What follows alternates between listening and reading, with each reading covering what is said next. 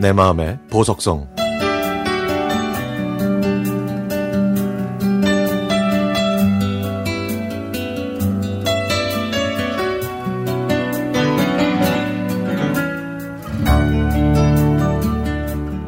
수원 토박이 인 저는 한동안 다른 지역에서 살다가 다시 수원으로 왔습니다. 수원에 다시 오니까 고등학교 시절에 느꼈던 그 바람, 그 낙엽, 그 길이 모두 생각나더군요. 아이들을 등하교 시킬 때 제가 다녔던 고등학교를 지나거든요. 20년 전의 가을이 생각납니다. 그때 저는 영화 감독이 꿈인 고등학교 3학년 소녀였죠. 당시에 저와 함께 영화 감독이 되겠다고 도서관에서 영화에 관련된 책을 빌려보면서 나중에 영화 감독이나 커다란 비디오 가게 사장이 되겠다는 꿈을 가진 친구가 있었습니다. 박상희. 아, 오랜만에 불러오는 이름이네요. 그때 수능 시험 날이 11월 6일이었고요. 부산 국제영화제 개막 날이 11월 9일이라 저는 부산 국제영화제 개막식 티켓에 응모했고 운 좋게 당첨됐습니다. 저희는 부산행 기차표를 예약하고 학교를 조퇴하고 기차를 타러 기차역으로 가야 했습니다.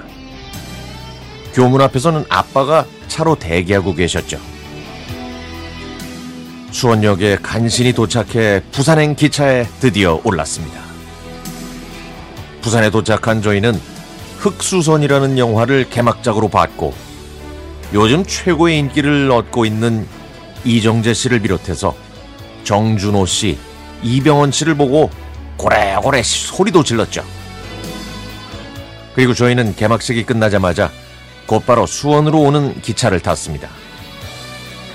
밤 기차 안에서 친구가 가져온 CD 플레이어에 이어폰을 나눠 끼고 함께 이야기를 나눴던 기억도 납니다.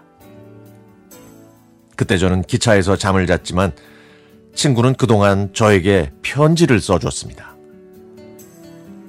수영아, 20년 뒤에 너랑 나는 어떻게 되어 있을까? 그때는 우리 같이 부산영화제에 우리 이름을 걸자. 글도 잘 썼고 저에게 손편지를 자주 써줬던 그 꿈 많던 친구 상희는 2년 후인 21살에 교통사고로 세상을 떠났습니다. 20년 뒤에 우리가 어떻게 되어 있을까를 물어본 상희가 지금 살아있다면 정말 영화와 관련된 일을 하고 있겠죠. 그 친구가 떠났을 때 믿기지도 않았다가 시간이 지나자 무덤덤해졌습니다. 그리고 또 시간이 흐르니 다시 슬픔이 밀려오더라고요. 그런데도 한동안 제가 상희를 잊고 지냈던 것 같네요. 진짜 잊을 수 없는 친구인데.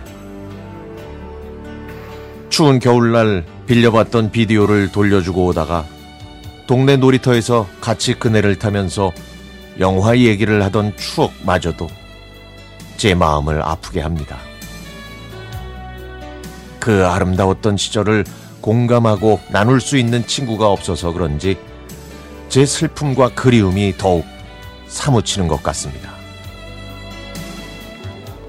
저희의 추억이 곳곳에 스며들어 있는 수원으로 다시 오니까 사랑하는 친구 상희가 정말 많이 보고 싶습니다.